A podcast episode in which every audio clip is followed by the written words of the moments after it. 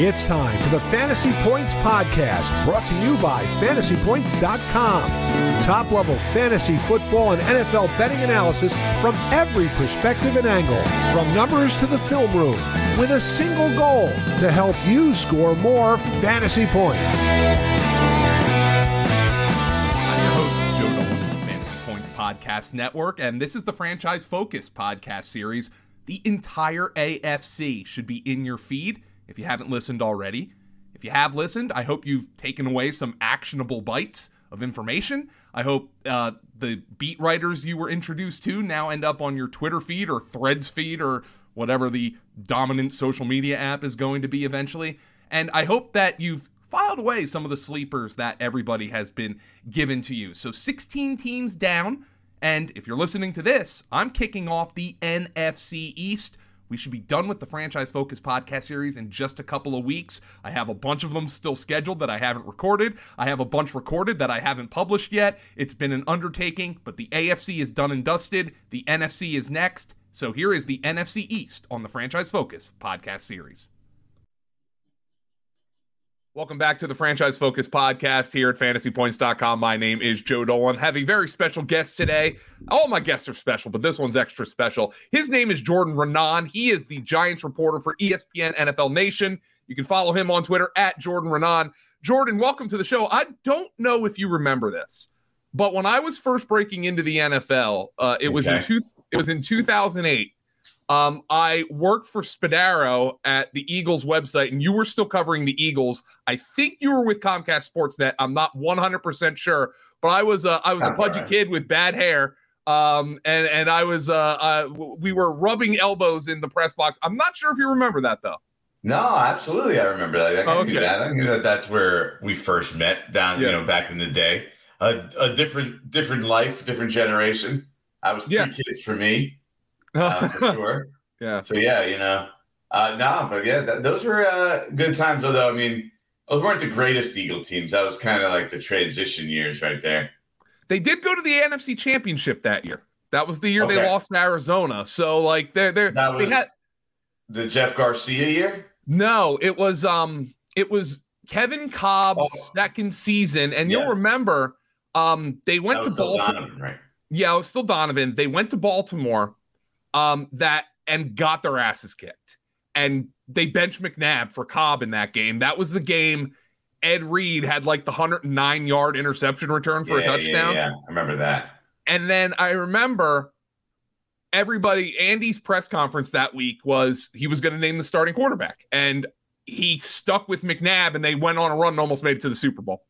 That was that was that year. So it was a wild ride. As a matter of fact, that year I was renting out a place in Manayunk in Philadelphia, and it was just a room. So I had to put it on Craigslist. I'm not getting paid well. I had to put it on Craigslist. I'm like, oh, they're not making the playoffs. Like that. Remember that was the year that was the Week 17 game where they needed Oakland, who was terrible, to go into Tampa and beat Tampa. And the Eagles just whipped the Cowboys' ass in week 17 to make the playoffs.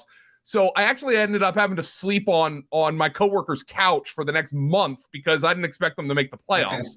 Yeah, it was an unexpected run, but there was kind of getting up and down there. That was really nearing getting towards the end of the Andy Reid era. Eventually, I guess 12 was his last year. It ultimately worked out to be, but . I missed I think the first year I came in started covering Eagles, it was like right after like the T.O. era. So it was like right after they had reached their pinnacle, that team. And that run was like the bonus run that, going into Arizona, I believe they lose to like Warner and it was Warner Fitzgerald team and Fitz. Yeah. Yeah. And they actually had beaten Arizona on Thanksgiving that same year. So people are going, they're going to beat Arizona. Yeah. And then. Well, that was what I found out when I moved to Philadelphia, right? Is that people were so into that team that they would convince themselves they had no chance of losing every year. And then every year they would lose in the playoffs until they made the Super Bowl that one year. And that, which is why it was like, don't these people really, like, they thought like, There's no way we lose to the Bucs in the playoffs. Like, why? That Bucs team is obviously really good. Yeah. They were really good for a pretty long time. How is there a 0% chance you lose? And it was the same thing over and over again. Eagle fans are unique, that's for sure. I think that Tampa game broke Philadelphia sports fans' brains, like, and it permeates to the Sixers and the Phillies and even then the Flyers now. So that was a famous clip of the guy walking out of the stadium, like yelling, like, "We're gonna win!" They got there, so eventually they did. Look at us now, all grown up, Joe. No doubt about it. Now, and we just spent the first 4 minutes of the podcast talking Eagles when we need to talk the Giants. The Giants, yeah. So we got to get into the New York Giants, and I'm not going to bury the lead here. You've got a University of Maryland journalism degree right behind you, so we know all about burying the lead. What's going on with Saquon Barkley? Yeah, I mean, we're going to see. The bottom line is, Saquon Barkley is going to end up playing for the Giants this year. I have a hard time finding any other scenario where they don't. You look at it on the field throughout the spring, and you see Matt Breda and Gary Brightwell running with the first team. Well, you know what that tells me? The Giants 100% are planning. I've made their plans for Saquon Barkley to be there, whether it ends up being, you know, on the franchise tag or they strike terms on agreement on a long-term deal. We'll see how that plays out. You know, it might have already played out, right, Joe? But Saquon Barkley is going to be there. The question is, you know, if he's there at this point without a long-term deal, how unhappy is he and how much does that affect him this year compared to if he does have this new deal? Okay, now you can just say, all right, Saquon's back. Now the key again is, as always, can he stay healthy? Daniel Jones got a big contract. It's not of the Jalen Hurts, Lamar Jackson, Deshaun Watson level contract, but it's a big contract nonetheless. When you saw the deal, what was your view as a reporter on how the Giants feel about Daniel Jones for the long term? Well, they made it clear even before then, and I was kind of surprised. So at the end of the season press conference, you could tell where this was headed. They were like, Daniel Jones is our quarterback. He's going to be back. Well, Saquon Barkley, he's a great player. We'll see what happens. Yeah. Okay, all right, we see. The fact that Daniel Jones won them over to the degree that they did, and we can make they're not still fully sold on him. They can get out of the deal after 2 years. The bottom line is Joe Schoen and Brian Daboll came in here, and they were obviously not committed to him. It's not their guy, right? They did not pick up the 50-year option. You couldn't. He was coming off a season last year, the previous year, where he missed the final 6 games with a neck injury, so nobody's going to guarantee him that 50-year at that point. That was silly, right? Off a neck injury. Yeah. But they're not committed to him. And the fact that they were so adamant, we're going to sign this guy. This guy's going to be our quarterback, even if it's just and ultimately ends up being for 2 years. It's 2 years at $82 million, okay? That's serious money. It's not top of the market, but it's top 10 quarterback. They expect him to be a top 10 quarterback. And what that means now is the pressure's on. He can't just play well. He also has to play well. And really to you know, win everybody over, the final critics, he's got to put up the numbers on top of it because people could sit there and just nitpick. If you don't really watch and you're just looking at the section, he only threw 15 touchdown passes. Yeah. Yeah, but he was top 7, I believe, in QBR, right? He ran the ball really well. He was top 3 in come-from-behind wins. Whenever they needed a big play, he made it. And if you go watch their season, and you're like, oh, Saquon Barkley carried the team, and he did the whole first half of the year. The second half of the year, and granted, they struggled in the second half of the year at times, but when they came down to big games, it was Daniel Jones who carried the team at that point. I'm talking about when they needed a win against Colts, when they beat the Vikings in the playoffs. Like the big games they needed in the second half of that season, it was Daniel Jones that was making the big plays. So the obvious next part of that was, well, if he only threw 15, 16 touchdowns, the reason is because his weaponry was not very good. Kenny Golladay, well, just call it like it is, just one of the worst signings in the NFL the last few years. They went out and they made significant moves. And let's start with Darren Waller, and then I'm going to parlay this into how they plan to use Darren Waller because they did make moves at receiver, but I think it's interesting. Let's start with Darren Waller. You just mentioned Kenny Golladay was shot. Let's be honest. Darren Waller is coming off 2 years in a row, very much injury prone. Really had, and that's why he was available for a third round pick. But what did the Giants see with Waller? What have you seen with Waller in OTAs and minicamps that might get somebody excited about him?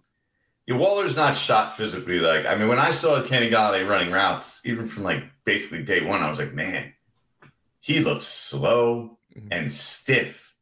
You know, he had missed most of the previous season before.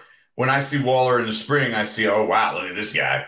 You know, he's physically stands out. He's big, strong, fast. He is a physical specimen, and you can see that on the field.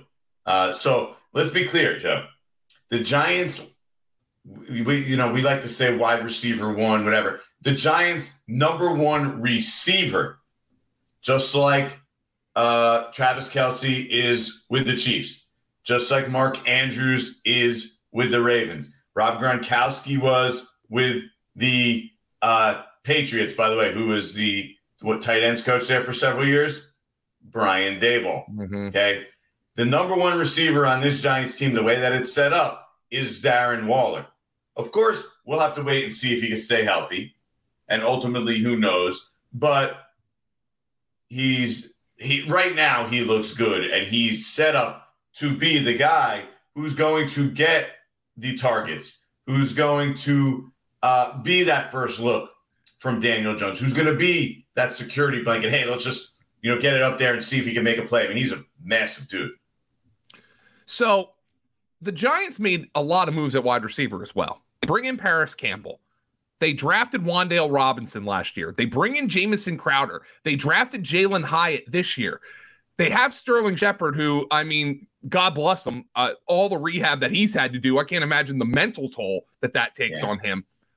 One thing in common with all these guys, though, they're all slot receivers. So where I was going to say speed for most of them, which is true. But do you think Darren Waller's going to line up at X? Is he going to play predominantly in the slot? Like where does he jive relative to those receivers? I think we're going to see a lot of different stuff from the Giants. Darren Waller is going to be a move tight end, right? He's going to be all over the field. X, Y, even some Z. Like, you're going to see him, in my opinion, everywhere. I think that's kind of the plan here. There are a lot of two. You might even see a lot of two tight end sets. But with the Giants, you saw last year, they run a lot of bunch sets. So the roles can be a little less defined, I think, with the way they utilize their receivers. So I think you're going to see Darren Waller in a lot of different spots. And not as your traditional inline tight end. Like, that doesn't make sense for anybody, right? Like I said, if he's your number one receiver with his skill set, with his injury history, having Darren Waller be an inline tight end often just doesn't make a ton of sense. That's, I think, where you're going to see him and Daniel Bellinger used together a lot, right? Maybe a lot of two. There'll be certain games where the Giants are going to run two and three tight ends nonstop. There was one last year where they did it as well. Maybe it was Washington or something like that, where they were just running basically three tight ends. And they didn't have Darren Waller, by the way. So there'll be plenty of opportunity for the Giants to use Darren Waller. And really, I think that's why they view it less as, we have all these slot receivers, Joe, because their positions are a little less defined with the way that they move guys, with the way that they motion guys, with the way that they bunch them together. Really away from the sideline so that they have room to move. And you're basically getting more than one slot receiver in the single play. So of those aforementioned slot receivers, which you have explained to me is they don't really view it like that, which of those guys might have gotten you the most excited watching them at OTAs and minicamps? It's got to be Parris Campbell, because Wan'Dale Robinson's injured. So yeah. He's still coming back from a torn ACL. He's not at the point where he's running routes yet, right? Granted, he has time, but why are the Giants going to rush him? Okay. Parris Campbell is, a guy, also another guy with a big injury history. But if you look at him and he starts in, let's say, Sterling Shepard, they don't like, if they get anything from Sterling Shepard, it's a bonus at this point, right? That's how you have to view it. So They're not like, we have to get Sterling Shepard. We got to use him in this role. Sterling Shepard has been used on the outside before, by the way, too, by other regimes. So I don't think they're going to shoehorn him into, okay, we need him to actually start in that slot position. Right now, that's Parris Campbell that's in that role. Okay, that's his role. Now, maybe Wan'Dale Robinson comes back, and as we move forward in the season, plays a bigger role, and it hurts Parris Campbell. But early in the season, he's going to see the ball a lot. Think about who tied for the team lead last year in receptions for the Giants. One was Saquon, right? The other one was Richie James. Because that's position, that's a position where if you can win off the line, Daniel Jones is going to look for you. So I think Parris Campbell, if he can stay healthy, you know, he's one of these guys who has a lot of talent. You always look at him and be like, you know what, Parris Campbell could be pretty good. He has that size. He has that speed. And by size, I mean, like, he's not super skinny. He's solid. So I can see Parris Campbell being a big part of this offense. They signed him for a reason. They really like him. So Jalen Hyatt was getting some first-round receiver buzz. And I think people have a tough – in the NFL have had a tough time really kind of – dissecting that Tennessee offense and how it projects to the NFL. But the Giants saw an opportunity. They traded up for Jalen Hyatt. What did Brian Daboll and Joe Schoen say about him after making that move? Speed. I mean, that's what he provides, right? We'll see what he can do. I think he's probably a little raw. We might not see him play a massive role early on. You know, remember the beginning of last year, if you're the Giants, Kadarius Toney, it was hard for them to find a real role and spot for him at the time. He was basically playing like 10 to 15 snaps a game. I think you could see that. I think that could be a realistic outcome for Jalen Hyatt early in the season. You know, a rookie, great speed. Just find ways to use him in different kind of roles, whether maybe, you know, jet sweeps, motion, backfield, you know, try to get him in a couple – you know, deep routes, you know, here or there. But I don't see him being a focus of the offense early in the season. It might be someone that takes a little time to get to where people think that, you know, he can get to. And look, there's a lot of talent there. That speed is pretty special.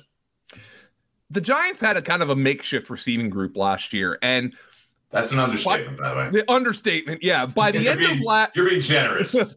By the end of last year, two guys who are really doing a lot of damage, and we're going to say damage on a curve, like this isn't the Dolphins receiving group, but Isaiah Hodgins, a guy who had been a cast-off by multiple teams. Darius Slayton, a guy who had been cast off by multiple Giants coaching staffs. Is there still roles here for them? Are they going to start? Is my question, because from a fantasy perspective, both of these guys are going really late in drafts, and I feel like there could be some production here. Yeah, the problem with them, and I think they'll both start, they'll both make plays. The question is there enough of a target share there, right? How many targets are those guys going to get a game? And I'm not sure it's there for a fantasy perspective to say, I want to start those guys. Because there's going to be games where they have 80 yards and a touchdown. But there'll also be every other game where they're, you know, 2 for 20. Yeah. You know, like that's kind of where I see the Giants offense going. There's going to be a lot of receivers. They're going to spread the ball around. They're not going to force it to anyone. Like they're not going to, in my opinion, get enough consistent targets where you're like, I want to start that guy. Now, maybe you can stash him, get a couple injuries, all of a sudden the target share goes up. Then you say, okay, maybe this is a guy I would want to use. Like Isaiah Hodgins was really good for them last year, right? Red zone, he was excellent. Just a consistent player for them, a guy you would actually want to kind of start. Like if you need like a flyer fill in for the week, Isaiah Hodgins was a great guy to throw in there last year at the end of the year. Yeah. But can he get that target share? Right now, I'm a little hesitant to say yes, and I think the same holds true for Slayton. Will they make big plays? Yes, but if you could pick and choose when they are, Joe, you should tell me beforehand, okay? Oh, I'm not going to pick and choose. Let's see, Jordan, this is the beauty of best ball in fantasy. I don't know if you play best ball. But that's where these guys are getting drafted right now. The beauty of best ball is you don't have to pick and choose. The question, but so honestly, you answered that question. Are they good late round best ball picks? They absolutely are. Yes. So Darius Slayton is like the ideal best ball guy because you know there's going to be one week he doesn't catch a ball, but the next week he's going to have a 50-yard touchdown. So yeah. He's going to finish with like 700-800 yards receiving. Like that's what he does. And he's going to make some big plays down the field. He's going to have drops because that's what he does. Like he doesn't have the best hands. The Giants basically wanted to cut him last year, right? I mean, he was inactive for this regime at the beginning of last year, but he won them over to the point that this regime decided to re-sign him. Think about that for a second. Yeah. So now he's won them over to that point where they wanted to re-sign him. They paid him like basically 2 years, $12 million. That's real money. That's also, I think that's. I would take that, by the way. Yo, so would I. I think that's also an example to probably like young players on the team. I mean, this guy, he just fought his way back. And I think that's something that Joe Schoen probably. This, right? They say. Yeah, exactly. Yeah. So I think Giant fans have learned to be patient with young offensive linemen. Andrew Thomas did not get off to the best start in his career. And now he's one of the best tackles in football. Yeah, he is. I think it's fair to say Evan Neal did not get off to the start of his career that the Giants would have wanted. But he was bad last year. He was. But is there reason for optimism? What are the coaches saying about him this offseason? Yeah, I mean, look, they could have contemplated moving him inside the guard. It's not something they even considered. They're sold on, making him their right tackle. So he's going to get that full opportunity. He looks like he's in excellent shape. He's been working with former All-Pro Willie Anderson, Duke Manyweather also, who handles offensive linemen, is excellent with linemen. So they're hoping for that year or two improvement. And the physical skills are there.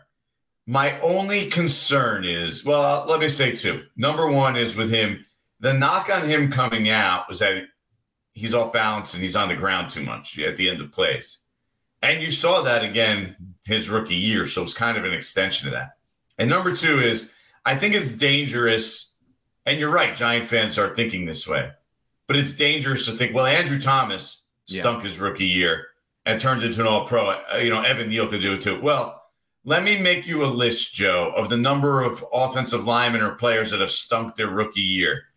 And the percentage of them that actually make it to be All-Pro is probably not very high. Right. Like, he's more the anomaly than the norm. Mm-hmm. I believe so. So I think it might be a little optimistic to think he's going to turn into Andrew Thomas and what Andrew Thomas did here. But I do think there's a lot of room for improvement. I do actually expect him to improve greatly this year. Now, whether that means he went from a bad lower-end right tackle to being an average right tackle, that alone is a big jump, and I think the Giants in year two would take that.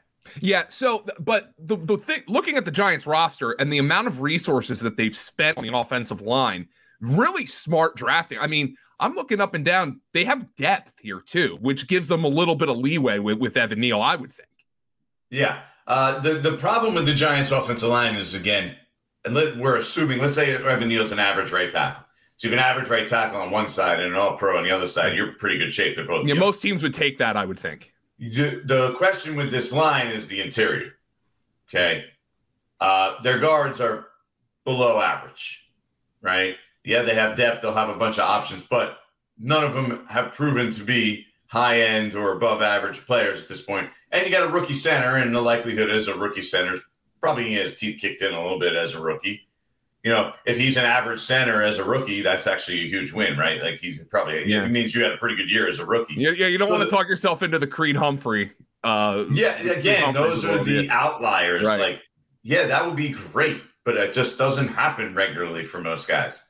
And if you're good, you hope to get there usually in year two or three. So to me, that's the part of the Giants line that still concerns me. Is the interior. Can the interior hold up, give Daniel Jones enough time? That's part of why they didn't make a lot of big plays last year in the pass game. They were concerned about that as well, right? It wasn't just the lack of weapons. It was that combined with the interior of the offensive line wasn't great. So You're looking for John Michael Schmidt's second-round pick to kind of stabilize that center position. Ben Bredesen, who I thought was their best guard last year, that allows him to stay at guard now and just hope for, Mark Lewinsky to pretty much do what he's done in most of his career, be an average guard and hold up just enough where they can make more big plays because they had the fewest 20-plus passing plays last year, 28. Yeah. And that's why they got the speed on the perimeter. So, Jordan, I've been wrapping up all of these podcasts asking my guest a lower-end player on the roster who you think can make an impact for fantasy. Who do you think that is on the Giants? Well, how about this? I'm going to go with Eric Gray. Mid-round running back, Tennessee, then to Oklahoma. First of all, I think there's a possibility he has a pass game role regardless of what happens with Saquon, right? So the Giants like his pass catching. And now it obviously depends a lot of times on whether how much you trust rookies sometimes with their blocking or not. We'll see how that comes along. But if something happens to Saquon Barkley, first of all, if he's not happy, there's always that possibility. If he gets injured, right? He has an injury history. Running backs get injured. We watch this league all the time. That's part of the deal, okay? If Saquon Barkley misses some time, Eric Gray, to me, is the guy who gets the most playing time. You'll probably see Matt Breida and even maybe Gary Brightwell in there as well at that point. But to me, it's Eric Gray who you might see the most because he'll be part of the run game and the pass game. And I think he can make a mark, even if Saquon's there, a little bit as a pass catcher. So I want to keep my eye on him. Let's say Saquon sprains his ankle like he did a few years back and has to miss 3 or 4 weeks and has a high ankle sprain. Eric Gray is going to be an interesting guy. So he might be a good guy to stash on the bench early in the year, see where that Giant running back situation goes and see how much he's part of that passing attack. And if he is, say, okay, this is a guy I want to have just in case something happens to Saquon. His name is Jordan Raanan. He is the Giants beat reporter for ESPN NFL Nation. He a Terp. My buddy Adi would laugh at that. Jordan Raanan at Jordan Raanan on Twitter. Jordan, thank you so much for joining me on the podcast. It's been a pleasure having you on and reliving the past. Yeah, anytime for you, Joe. I love it, man. All right, thanks everybody for joining me on this edition of the Franchise Focus Podcast. We're gonna wrap up the NFC East over the next couple of days. Probably not going to be as good as this one, but hey, maybe everybody else will surprise me. Jordan, thanks, and thank you guys for listening. It's been a good one.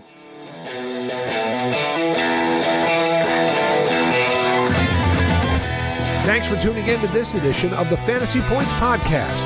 Remember to subscribe, rate, and review on your favorite platform, and come join the roster at FantasyPoints.com.